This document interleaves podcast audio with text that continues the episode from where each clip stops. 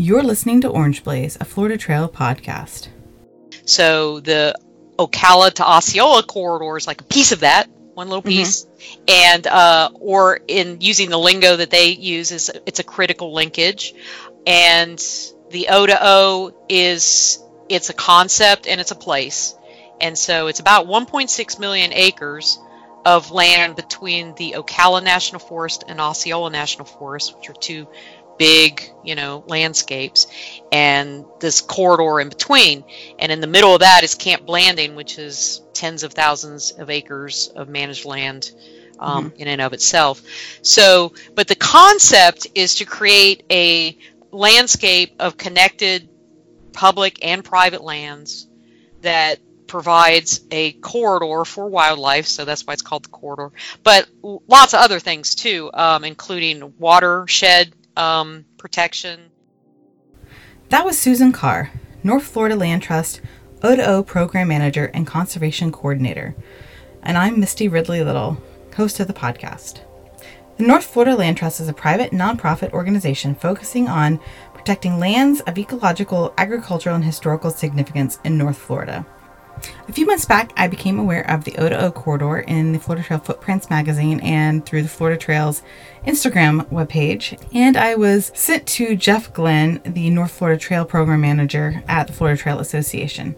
And Jeff and I chatted via email, and he recommended that I reach out to Susan Carr and have a chat with her for more details about the O2O corridor. And Jeff and I talked about that a little bit in episode 25 of the podcast recently. But he was right. Susan was much more knowledgeable about the details of the North Florida Land Trust and the O2O corridor.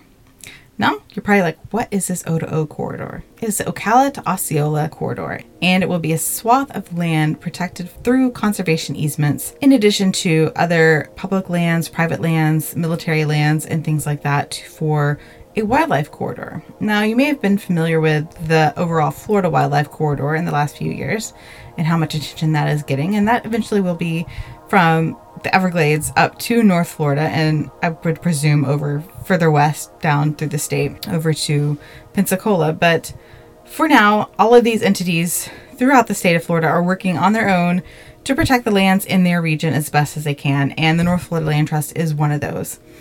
So, in the episode, we talk about how the North Florida Land Trust operates. We talk about how it coordinates with these private landowners through public uh, land managers, such as the Florida Trail Association, and how all of these things piece together.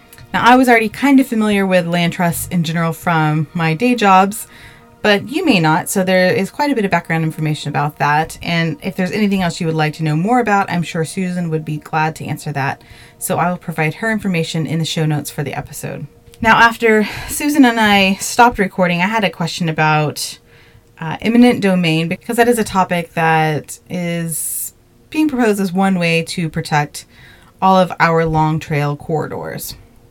Now, eminent domain is used in pipeline right of ways and road right of ways and building all sorts of different things. So it's not like eminent domain isn't being used for plenty of non hiking related activities. But I just I asked her the question. It didn't record and, and, and it's not such a big deal, but I thought it was just kind of a perspective that I wanted to add in a little bit here at the beginning because maybe you were curious if, if that would be a way to protect lands. But land trusts like this do not use eminent domain, but you know, maybe it could be a valuable tool in the future if, if things went that direction.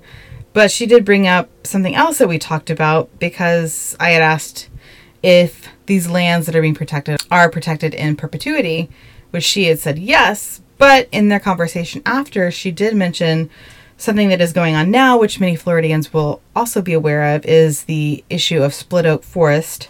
It is a previously like a mitigation bank property in Osceola County, and it's become you know a much loved hiking area and conservation area for people to go visit, and there have been proposed toll roads to be going through this property.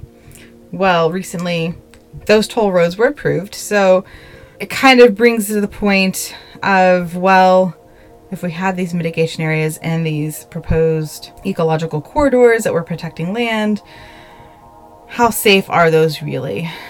And then that just goes right back to eminent domain and hey, we're building to- toll roads for eminent domain, so So why can't we use eminent domain for our hiking trails?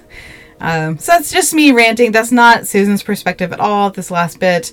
But I just wanted to kind of throw that out there a little bit for while we're thinking about creating these corridors and protecting these public lands and or private lands conservation easements what could theoretically happen in the future if if if all the protections and i's and t's aren't dotted and crossed you never know so it's a great episode it's a deviation a little bit from our hiking type of episodes but again this podcast seeks to incorporate all the facets around the florida trail from our protections of the land around us to the actual hikers on the trail so you can find the show notes for the episode at orangeblaze.thegardenpathpodcast.com.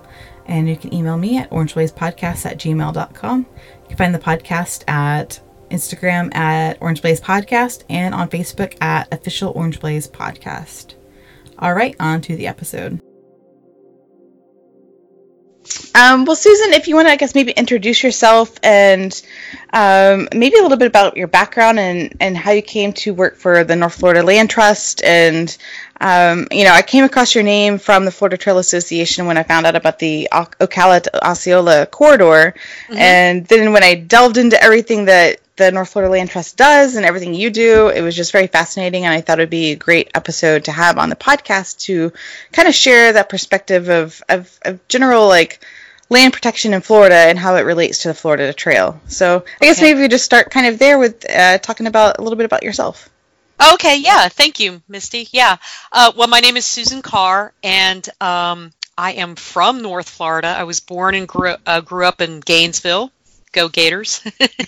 um, I have a couple degrees from that university, um, and I've always enjoyed the outdoors and wildlife and, and things of that nature. And I haven't always worked in land conservation. I um, I was in academia for a while. Um, I left Florida, went various places, got degrees. I have a PhD in wildlife ecology, and I eventually came back to Florida.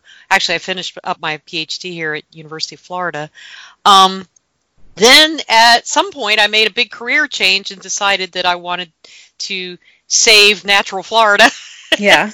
and so I got into land protection, um, which is is kind of a diversion from where I was in academia, and I also work for the government.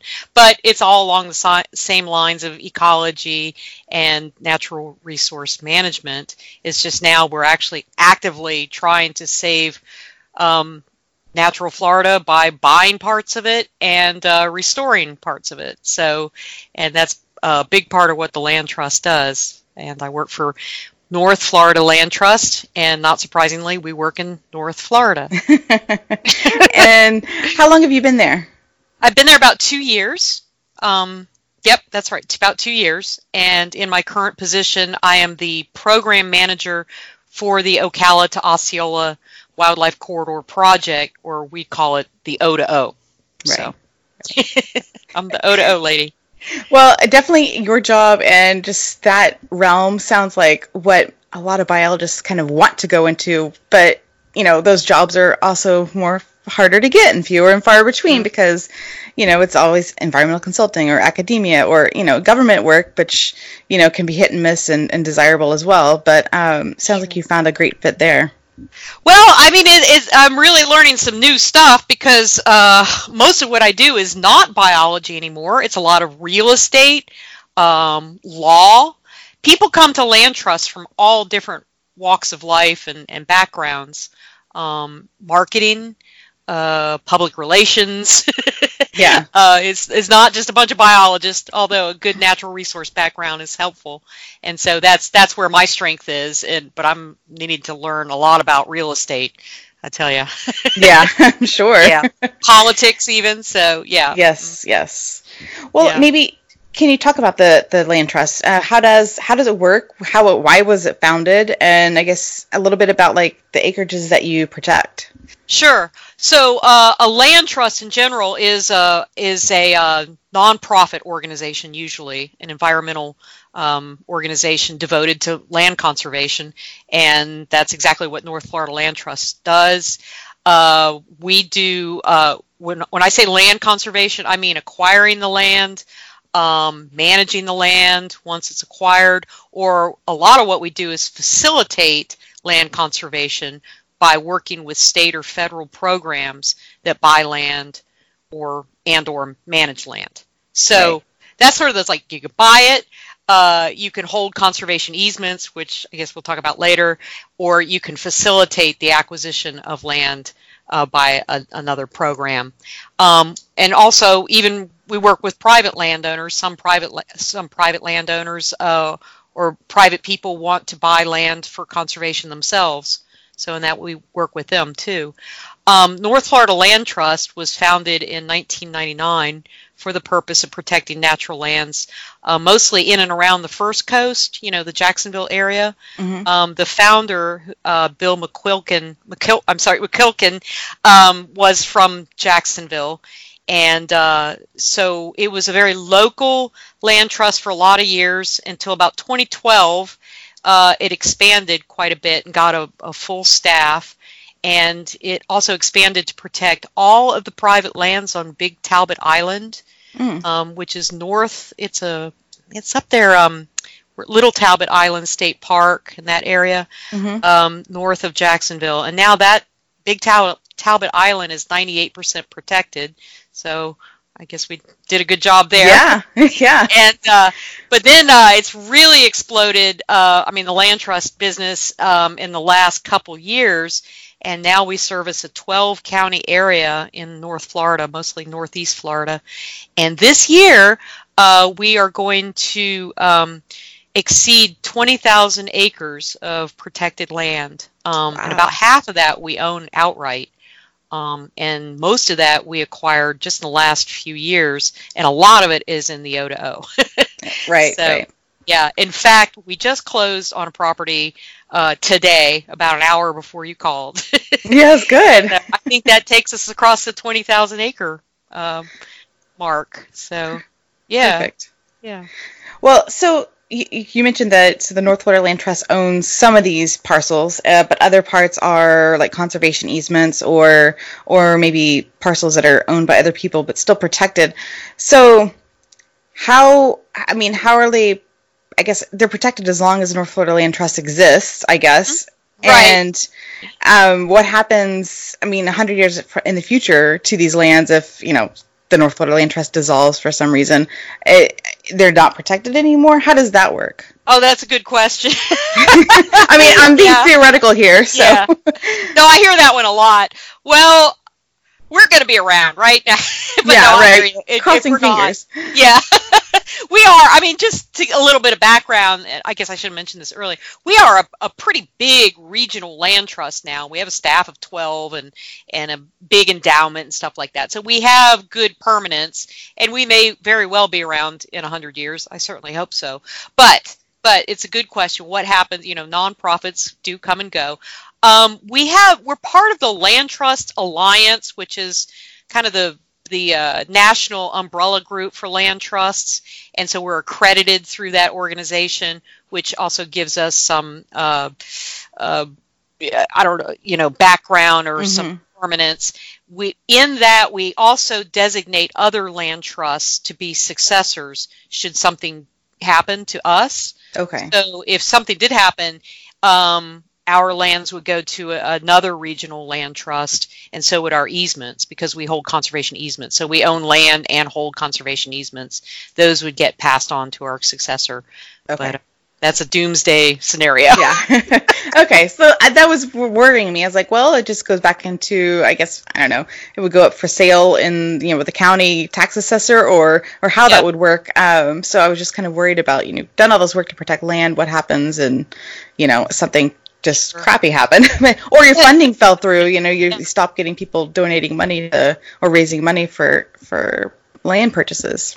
That could happen. And actually i think with this uh, you know you're asking this is kind of a almost a legal question. I think it, if all of these land trusts went belly up i think and i don't quote me on this but i think it would actually go to the state of florida. Like there's an ultimate okay. successor that right I, you know, I've never heard of a land trust going and then all the land just get put up for sale, you know, Right, for right. development or something. So It's just something I've always wondered, you know, with like nature conservancy properties, and we have we have a the, in Houston we have the Bayou Land Conservancy, and there's a Texas Land Conservancy, and all of that as well. So, but it's just something always been in the back of my head, like what what happens, you know, you know, a doomsday, like you said. So, Right. Okay. Right. Well, nothing. You know, I like to say all this protection.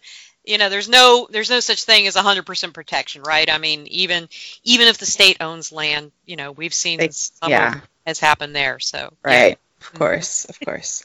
Okay, so so you know you guys are buying land and you have conservation easements as well. Do are, are any of these places open for the public, or are a lot of them just set aside? You know, you're just they're there for habitat and for wildlife. Well, that yes, that, that's a good question. Most of our property is not. I mean, it's not open to the public right now. I mean, it's not barred from the public or anything, but uh, we don't have any mandate. Unlike public lands, we don't have to have uh, public access on our lands and conservation easements because they those lands are still owned by private landowners. They don't have to open it up to the public either. It's really at their discretion. But um, you know, we've gotten big enough and we have quite a few acres. We we opened our first preserve, uh, made it public this year, and that's Bogey Creek Preserve, which is north of Jacksonville. I think it's about 100 acres or so.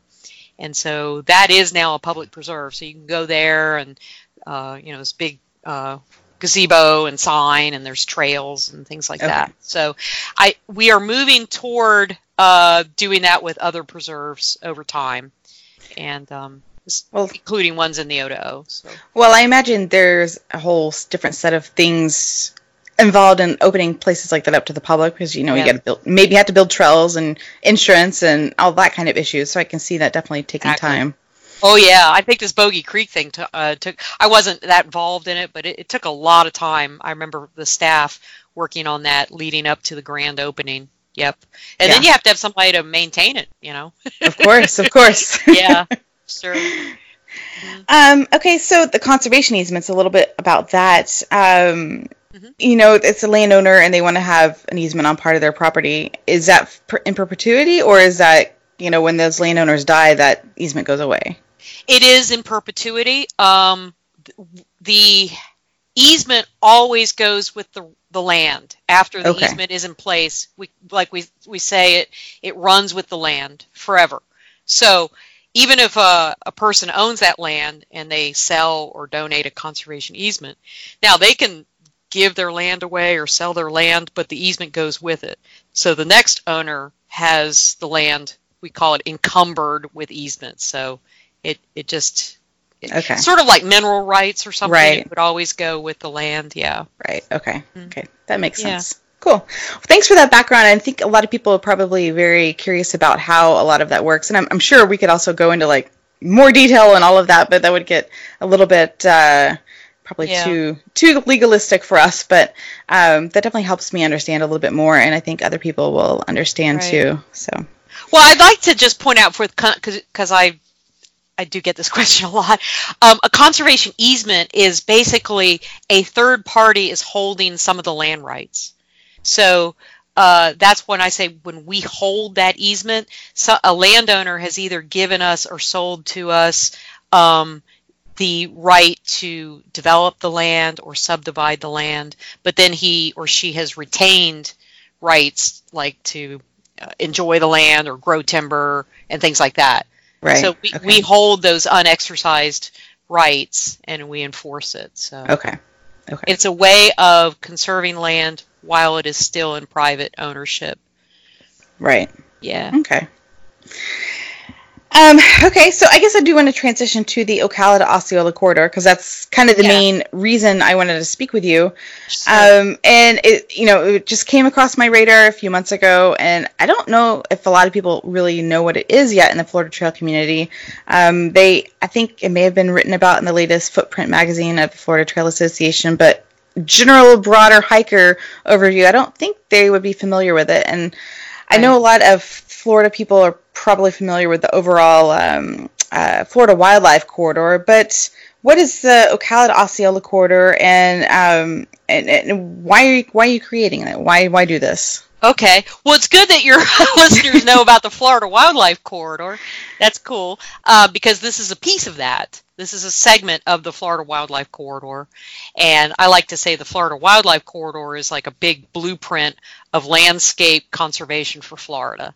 And so the Ocala to Osceola corridor is like a piece of that, one little piece. Mm-hmm. And, uh, or in using the lingo that they use, is it's a critical linkage.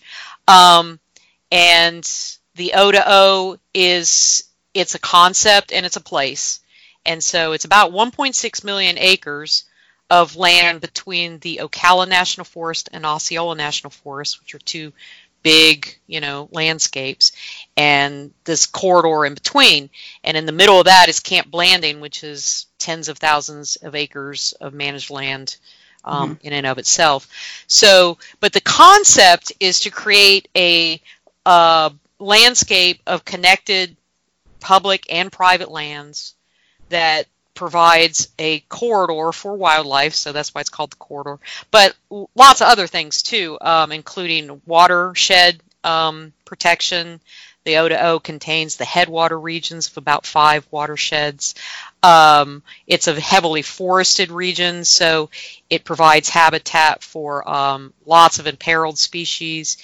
And uh, I like to say it's kind of our totem animal is the Florida black bear because mm-hmm. it, it provides um, a migration corridor and foraging area for the black bear.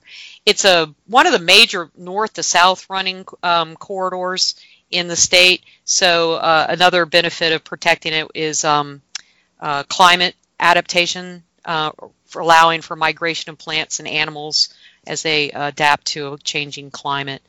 Um, so, like I say, it's a it's a place, it's a concept, and the vision is to have uh, more land protection in the corridor, but to do it in such a way that it is connected, and so as not to be a just kind of a fragmented landscape.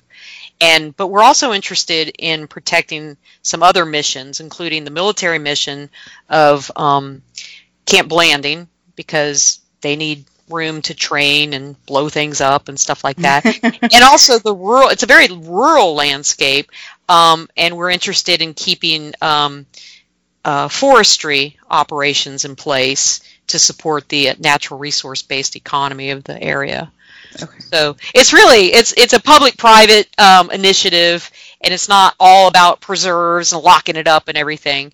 It's really about trying to keep this rural um, landscape of natural and, and rural lands in, in place.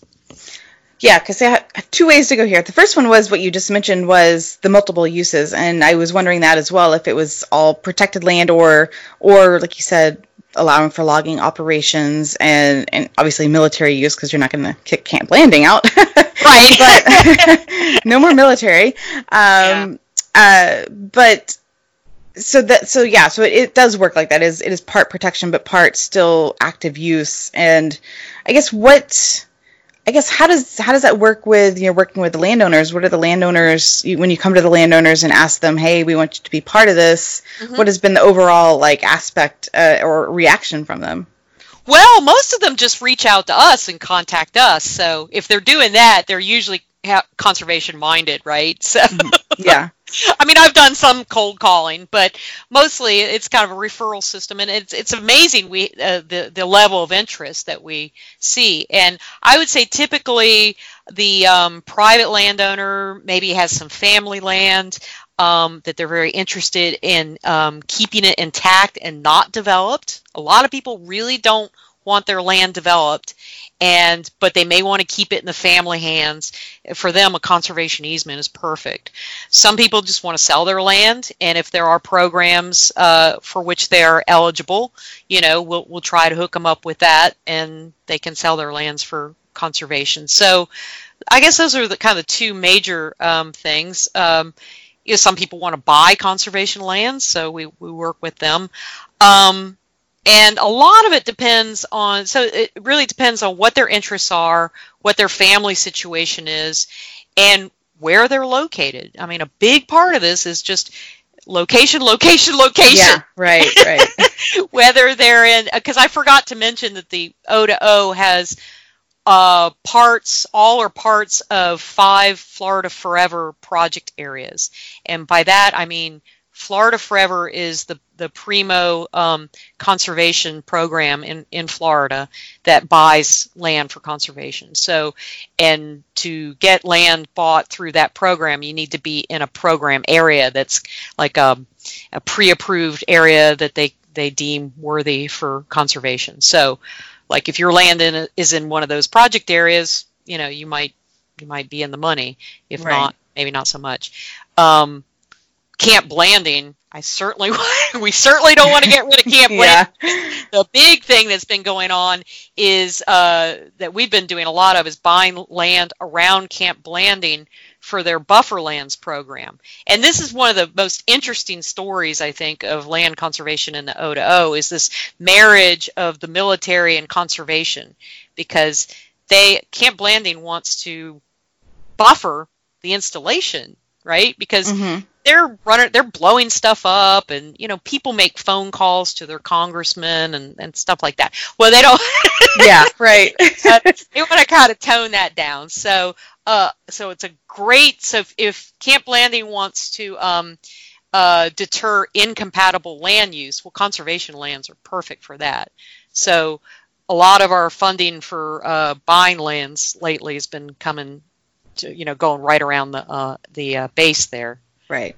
yeah Well, I guess part of that, you know, this corridor from the Ocala to Osceola, and is there, other than say the Florida Trail being like the tie that binds those two together, is there some other linkage that a waterway or a, or, or or roadway that kind of ties this together, or is it just like in general a conglomeration of whatever land you can get to make a corridor? Yeah. um, well, the model, which again, back to that Florida Wildlife Corridor, which itself was derived from the Florida Ecological Greenways Network. I don't know if you ever heard of that, but No. that's a model that's based in in um, some science coming out of University of Florida and, and the state organ, uh, agencies um, that really looked at if you were going to have a system of connected lands, what would be the optimal configuration. And so that's what the O to O is really based on. So if you look at it almost like a big GIS model, if you look Mhm. at how you would lay out a system of connected lands to maximize existing forests and uh, linking protected lands. That's what they came up with. So that that's really the the foundation of this thing, um, rather than a river or something like that. Now that said, um, mo- I'd say about over 90% of the O to O as it exists now is forest land, uh, including um, you know timberlands, corporate lands, and that sort of thing. But it's forested, so that Right. that was the main uh, em, em, you know emphasis there. Okay. And that was my next question was what kind of habitats are, are being preserved along the way? Um, I mean, obviously there's, you know, some pine plantations and, and, you know, hardwood hammocks and that sort of thing, but maybe you can highlight some of the more interesting habitats in the O to O corridor. Oh, sure, yeah. It, it's we sort of have it all because uh, I'll go from south to north. Now, down, you know, the Ocala National Forest has the largest sand pine scrub in the world. So the big scrub. Yep. So you have that huge area. I think it's over 100,000 acres of scrub, um, and that supports the the Florida scrub jay and a lot of other scrub species.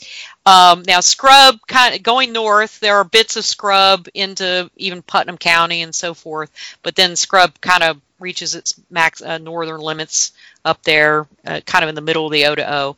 Um, I'd say the central part of the O to O is a lot of sandy soils that support longleaf pine sandhills, gopher tortoises, and all of the uh, commensal species that co-occur with uh, gopher tortoises like pine snake and Sherman's fox squirrel and all those kind of guys.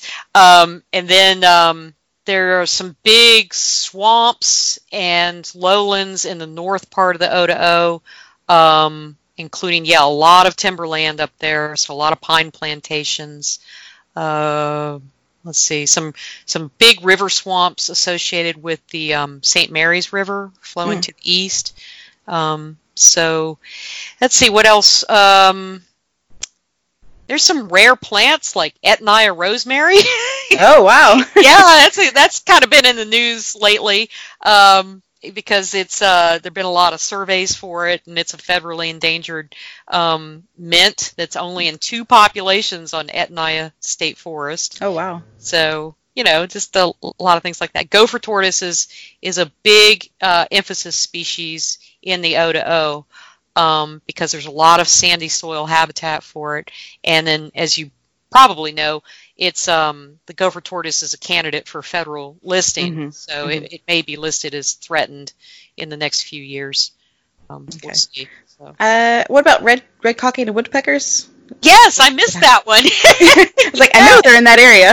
uh, how could I leave that one out? Yes, you're right. I think uh, there's a huge population on the Ocala National Forest a pretty big population on the Osceola National Forest. There's some on the Camp Blanding. So you have three distinct populations.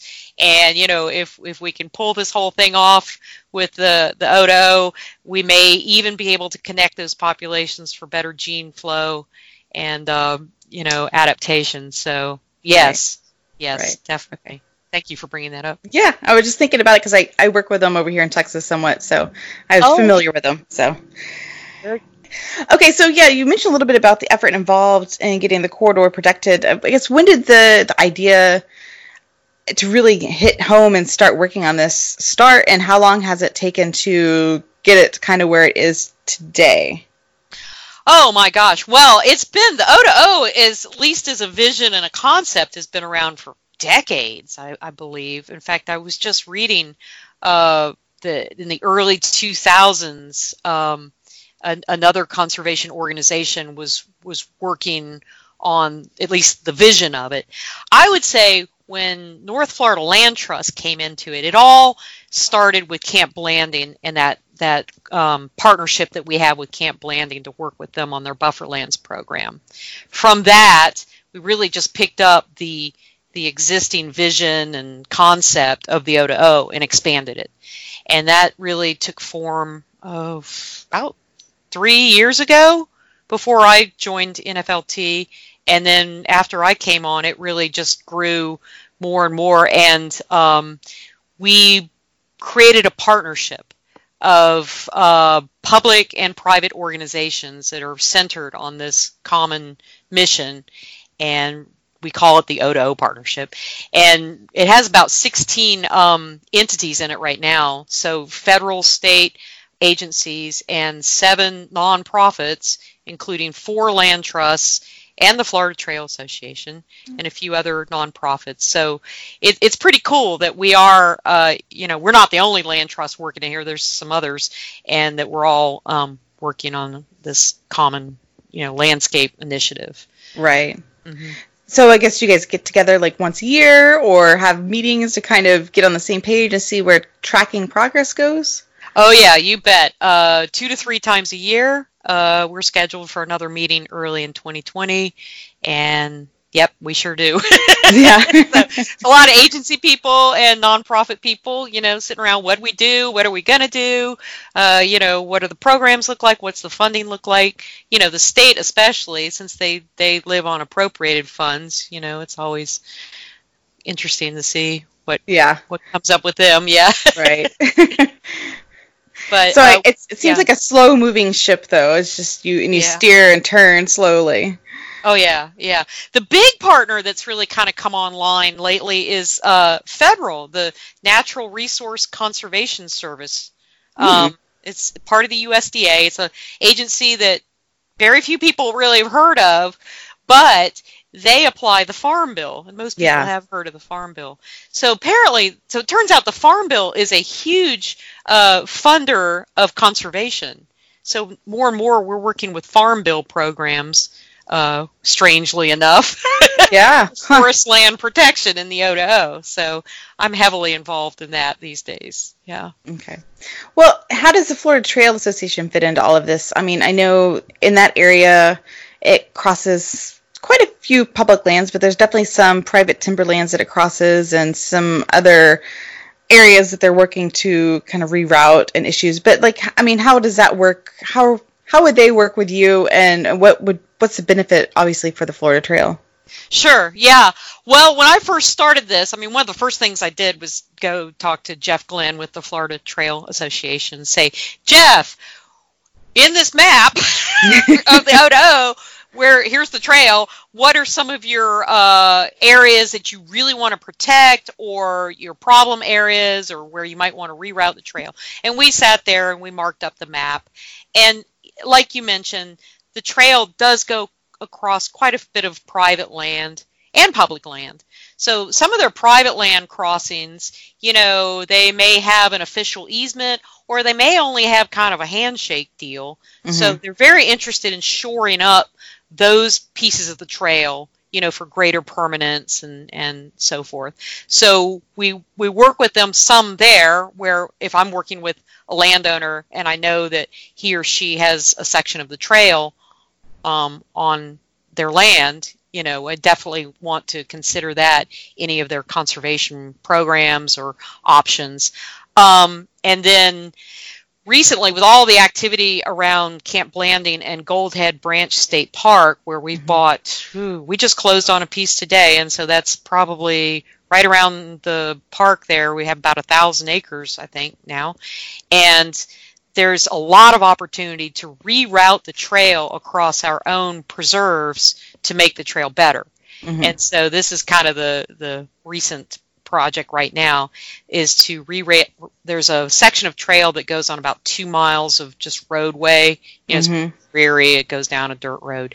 Um, we're, we're, we're working with fta to reroute that section across some really beautiful pretty you know natural area take yeah. the road and then tie it into the south part of goldhead branch state park. So it'll definitely improve the trail in that area. This is near keystone heights. Yes. So yeah, so that's pretty exciting. Um, those are, and then other parts of, especially the north part of the O where it does go across a lot of um, timber company land. As we work with those companies, you know, we will definitely keep the Florida Trail as part of any easements that we do or any of these things. That's more of a gleam in the eye at this point, but it's definitely a, a way that we can work with FTA to improve the trail. Okay. Yeah, it's definitely better of a more of a instead of the FTA just working on their own, trying to purchase land or make an easement. It helps to have you know another group with more. I don't know. I guess sometimes oomph you pair up together and to be able to uh, to get the trail protected. So sounds like oh yeah. In fact, FTA works with a number of land trusts. Uh, and yeah, I think they they did over in Suwannee County or Hamilton County or some. Yeah, so they because FTA themselves are doing some land and easement acquisitions, right? Mm-hmm. To the trail. Like I like to say to uh, to Jeff is, you know, it's an interesting land protection problem because a trail is only as good as its weakest link, right? Right. So you have to have the whole trail. So if you've got a stoppage or a blockage or something in the middle of the trail, the trail's not that great. Uh, so yeah. yep. yeah. and there's lots of those in the Florida Trail. We need a lot of help. So yeah, yeah. Oh yeah. Oh, I, I think it's great. So yeah. Well, what kind of uh, issues have you run into in getting the O to O corridor? Um, I guess worked on. I mean, is there any just like outright animosity towards the project, or is it mostly everybody's likes the idea? I haven't really experienced any you know animosity about the O to O specifically. I guess in the bigger context, you know, there there's there's political will. Uh, some people are just against conservation, you know, having more conservation land than Florida or spending taxpayer money on more conservation land and that sort of thing.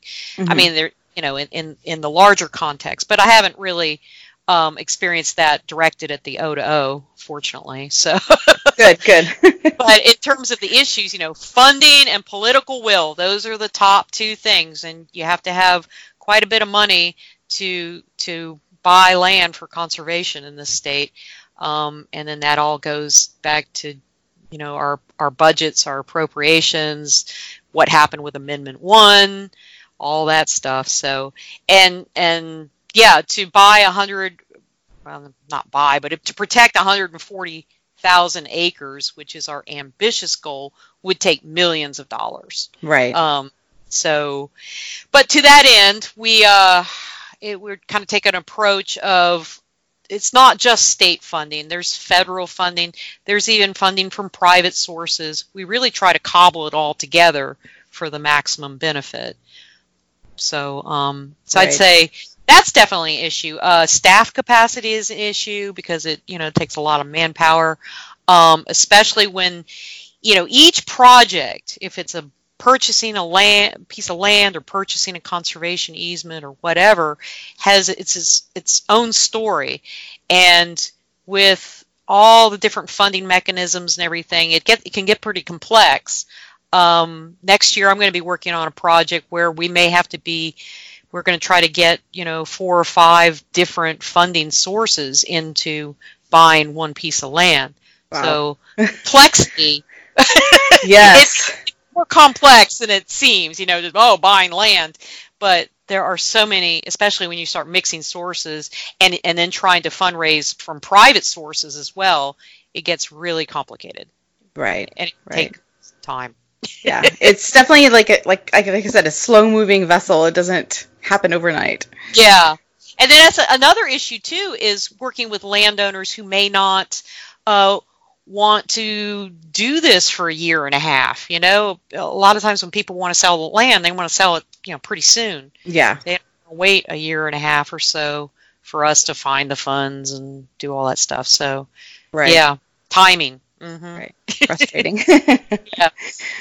Um, well, how does this? I mean, how does this fit in overall with the the the main Florida wildlife corridor? Do you know what's going on in other parts of the state? Is there as much work going on on you know piecing together like a Kissimmee to Orlando corridor or anything like that? Do you know? There is. Um, I'm, not real familiar with those other efforts, but they they do exist. Uh, and I think you mentioned one, the uh, Ocala to Wekiva or Wekiva to Ocala.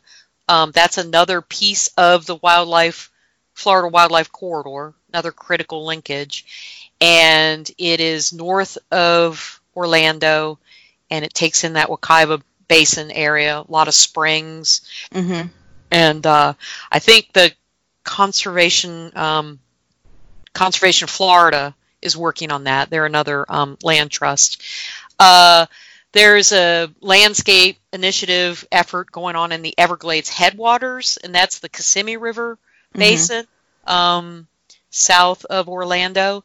And that's really, I don't know if you've, I mean, the trail goes through all that. It's beautiful. Yeah, area, yeah. Right? You- yeah, you've been down there. So all those big, wide open spaces and the big ranch lands and all that kind of stuff. So um, there's been quite a bit of activity down there. Then the Everglades itself, of course.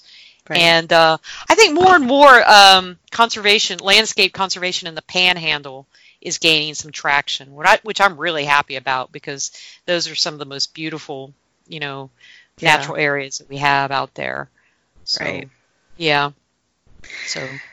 So, how can people, if they want to get involved in the North Florida Land, Land Trust, is do you guys have volunteer work days or galas to put on, anything like that that you guys do that that if somebody was interested they could join in? Oh, oh yeah, sure. Well, I'd say check out our website www.nflt.org um, for all of you know our our goings on, and yeah, uh, by all means, um, contact me or anybody else at the Land Trust. Um, you can uh, contact me on the website um, if you want to get more information about the O to O. Um, we do have volunteer days. Um, not always in the O to O, but other, you know, throughout Northeast Florida. Um, we have, there's a big program around um, the uh, Terrapin, the Terrapin project. Yeah. Yeah. Okay. So our stewardship coordinator um, or manager, Emily Dunn, runs this Team Terrapin uh, volunteer effort. And it's fun because you're walking the beach and looking for turtles and nests and stuff. So Yeah. we got that going on. Uh, we have some paddle trips and different events like that. So just you know, check out our website and and uh, we'll have more going on in 2020 because especially we're trying to get some of these um, these preserves um, up and running for public enjoyment. And building trails. Yes, uh, hopefully we'll be building some trails pretty soon. yeah. That's so, where definitely where you would need volunteers. That's oh, where yeah. yeah. yeah, especially this this reroute near Goldhead uh, Branch State for I mean State Park. Yeah. Yep. I'm excited about that. So we'll be building some trails. That would be good. That would be yeah. good. um, well, do you have any final thoughts or any other information you'd like to share about, you know, the North Florida Land Trust or the O to O Corridor or, you know, any general environmental information? Oh, well, let's see. Um, support your local land trust. Uh, North Florida Land Trust is a great um, uh, organization to support. Uh, you can donate, you can come work with us, or if not us, then some other land trust in your area because I do feel like land trusts get it done. And I forgot to mention this earlier, but a big thing we do is really just get conservation on the ground because we're stealthy and we're mission driven and we can actually move pretty quickly compared to government agencies and mm-hmm. stuff like that. So more and more we are getting it on the ground and we're working with these other agencies and programs, but we're the ones doing it, you know, making right. the contacts and stuff. So if you really want to protect uh, land in, in Florida, a great place to put your efforts are land trusts. So, right. Yep. Perfect. Okay. Well, thank you so much for taking the time to chat with me and giving me a little bit more information about the O to O. And maybe this year, as people are hiking through North Florida, they will kind of think in the back of their head about all of the work that's going into, you know, just protecting, you know, Florida's wild spaces, protecting the Florida Trail, and and um, all the hard work that pe- that's going on that they may not see. So thank you for sharing all of that. Oh, sure. Thank you. Thank you for having me. I enjoyed it.